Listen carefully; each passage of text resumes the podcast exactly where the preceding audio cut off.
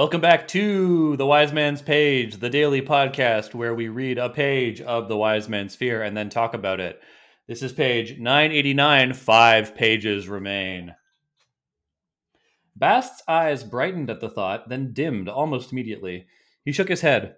You're looking for depth in a shallow stream, he said. I don't follow you, Chronicler demanded. What possible reason could she have for letting him go if he was truly dangerous? Reason? Bast asked, dark amusement coloring his voice. No reason. She's got nothing to do with reason. She let him go because it pleased her pride. She wanted him to go out into the mortal world and sing her praises, tell stories about her, pine for her. That's why she let him leave. He sighed. I've already told you, my folk are not famous for our good decisions.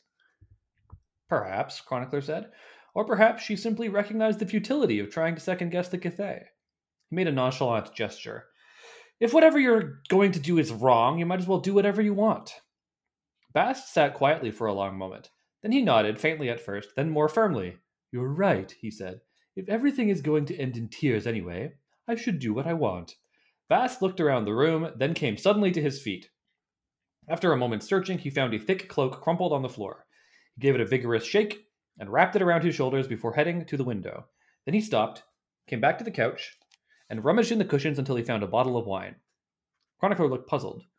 What are you doing? Are you going back to Shep's wake? Bast paused on his way back to the window, seeming almost surprised to see Chronicler still standing there. I am going about my business, he said, tucking the bottle of wine under his arm. He opened the window and swung one foot outside. Don't wait up. Kvothe stepped briskly into his room, closing the door behind himself. He moved about busily, he cleared the cold ashes from the fireplace and set new wood in its place, sparking the fire to life with a fat red sulfur match. He fetched a second blanket and spread it over his narrow bed. Frowning slightly, he picked up the crumpled piece of paper from where it had fallen to the floor and returned it to the top of his desk where it sat, next to the two other crumpled sheets. Then, moving almost reluctantly, he made his way to the foot of his bed. Taking a deep breath, he wiped his hands on his pants and knelt in front of the dark chest that sat there. He rested both hands on the curved lid, and the page ended. I'm Nick. I'm Jordana. I'm Jeremy. Hands. Also, I have other things. So he wiped his hands on his pants. That's significant. No, the he put both of his hands on the chest. Or Oh, some- that thing. maybe, what did he do but with both of it? The thing he did with both of his hands. He's doing stuff with his hands. I'm He's only doing a kidding. lot of shit when- with his hands. Yeah, I mean, when I wipe my Very hands on my handsy. pants, it's very significant. Yeah, rest both hands on the curved lid. You said you have things because I have. yeah, yeah. things. Okay, so uh, my first thing, actually, my main thing, really, uh, the fireplace. The contrast between uh, how Bast deals with the fireplace when he enters his room versus how Kvothe deals with the fireplace when he enters his room. Like I that those two different contrasts to me feel resonant, and I don't know why. But Is- they both it- mention the fireplaces, and they do completely different things with them.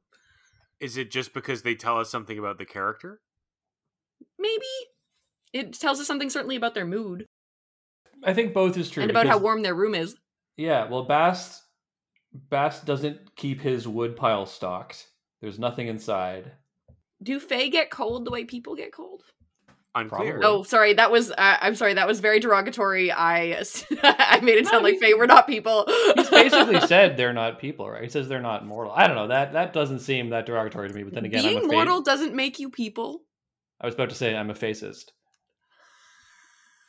Okay, Jordana, I'm sure you had other things you wanted to get at. no, that was that was most of it. It was just That about it? the fireplaces and what I don't. Uh, yeah, go ahead with your things.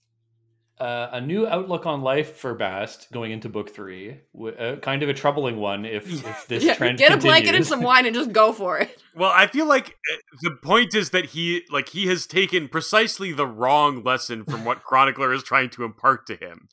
You know, Chronicler is trying to impart a kind of like secular humanist point of view. Like if if there is no afterlife, if there is no fate, if nothing that you do matters in like a cosmic sense, then the only thing that matters is like what you do day to day and how you live your life. And like, you know, I think that most secular humanists would say like, well, that means you should try to like do as much good as you can and be a good person.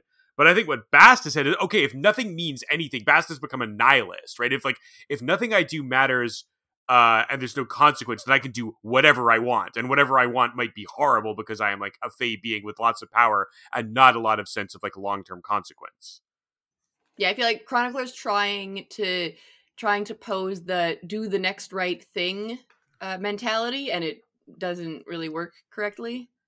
Yeah, his his facts and logic argument kind of falls apart. When we know Mhm. this is the end of Chronicler in this book, we no longer get even a response. The only thing we get is that he looks puzzled when Bast gets up to go. We don't get the like dawning horror for him. Yeah, it's it's not clear if Chronicler realizes how badly he's bungled. hmm That said, I think this whole exchange is important because otherwise, the people like us would be picking apart the rules of the Cthaeh for years to come. The fact that this is all stated means that, well, I'm not sure what it means, but it casts important doubt on the nature of the Cthaeh. It means that the characters are also wrestling with these implications of what the Cthaeh is and does and what it means for the story. Yeah, we can't take it. It makes us not have to take for granted that what Bast believes about and has said about the the Cthaeh is true. And it also addresses a question I had because I also went, wait a minute, Felurian knows about the Cthaeh. She was worried that Bast that Kvothe had like spoken to it and was had been bitten by it, which doesn't come up. The idea of the Cthaeh bite. And sidebar, that implies that she knows something true about it that didn't make it into the stories because Bast doesn't know anything about being bitten, Being by the. Cthaeh, unless being bitten is a metaphor for like having carrying its curse or whatever. But she goes, "Oh no, you're not bit. You're fine." So maybe yeah, it's she a did kind of check him for bites. Yeah, she right. literally Like she looked at him and stuff. Yeah, so she literally that feels like a him. physical. Exactly, exactly. So something is missing from the stories. F- As and these are all uh, things that we had talked about, and now Chronicler is talking about. Like, Felurian knows the Cthaeh probably better than any other living Fae, or at least that we've met, because she's as old as it is. Uh, Imagine if sh- you have to be bitten by it in order for any of the things about the Cthaeh to be true, yeah, maybe. So and then like it's Bast is just the tree. worrying for nothing. Well, he's not worrying for nothing in the case of Kvothe because Kvothe did get bit by it. No, he didn't get bit by it. Only if it's metaphorical. Okay, but if it, yeah, fine, whatever. Jordana got sick of arguing with us. yes, correct. Yeah. I know he- the listeners know what I'm trying to say. I don't care if you two do. But anyway, both of these possible answers are are apt ones, and also ones that the listener has been invited to consider. Is Felurian just so selfish that she doesn't care about the the the damage that the Cthaeh might wreak if the stories are true, and that's why she let him go? Or does she know that it's not actually that big a deal, and so she knows that there are no consequences, and she's okay to let Kvothe go? It doesn't give us an answer. It doesn't need to, but it does say, "Hey, if you have been thinking about this." so have I, and you're right to be thinking about it. And this is one of the reasons why I think this book is so great, is because I feel like it is this this kind of stuff is inviting us to analyze it. It's inviting us to say and rewarding us for actively engaging with it and saying, well, hang on, if this is true, how can this be true? And that's also true of something that Simmons said previously, which I can't remember what it was, but I remember having the same kind of conversation about that, where Simon had been analyzing something. Guys, maybe we should like close read like like Grimm fairy tales and see what happens. No. Well, no, we're getting into an interesting uh, conundrum there because I suppose Grimm is the original, right? So it's well, like there is it's, a, there are there's a- different fairy tales written by different people. So there's the Hans Christian Andersen fairy tales. There's the Grimm brothers fairy tales. Uh, Well, the Grimm he was- brothers fairy tales are like the oldest. that's what I mean. When you say Grimm brothers, I'm thinking of like we have to those fairy tales, but then we're talking about like the different translations, and they're talking about the different Yeah. contexts that they were translated in, and like Pick one and go for it. Look, I didn't get into the podcasting game to do the nerdy bullshit research, analyze horse crap. That's not what I'm in it for. Okay, I'm just saying I own a lot of fairy tale books and uh, it is easily accessible for us. And, you know, we got a whole wait before the third book comes. So You can't Okay, make well- me read another book, Jordana. You love reading. Why is this a problem? I read Jordan, what I you, want you can read. organize it. You can organize it. You can uh, you can you know you can send out all the invites. Also, oh man, frankly, I just had I had such a sassy thing to say, but I won't because it's cruel and it's false.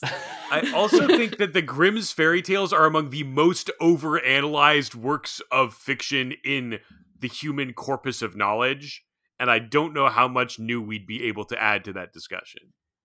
I don't think that the listeners are in it for uh our uh, I th- okay, here's the thing. The listeners aren't in it for the analysis. They're in it for our analysis. at this point, I feel eyes. like the call in is anyway. Let's let's sidebar this. We are gonna have uh, a Q and A episode or two after we wrap the book.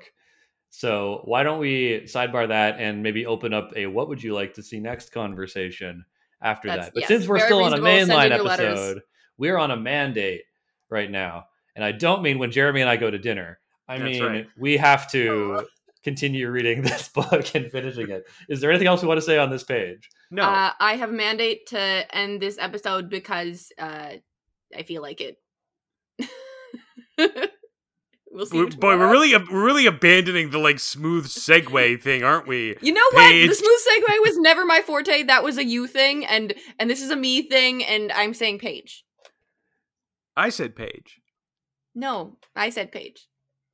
Of The wind. The smooth segue is that like when you ride on one of those things? no, get out.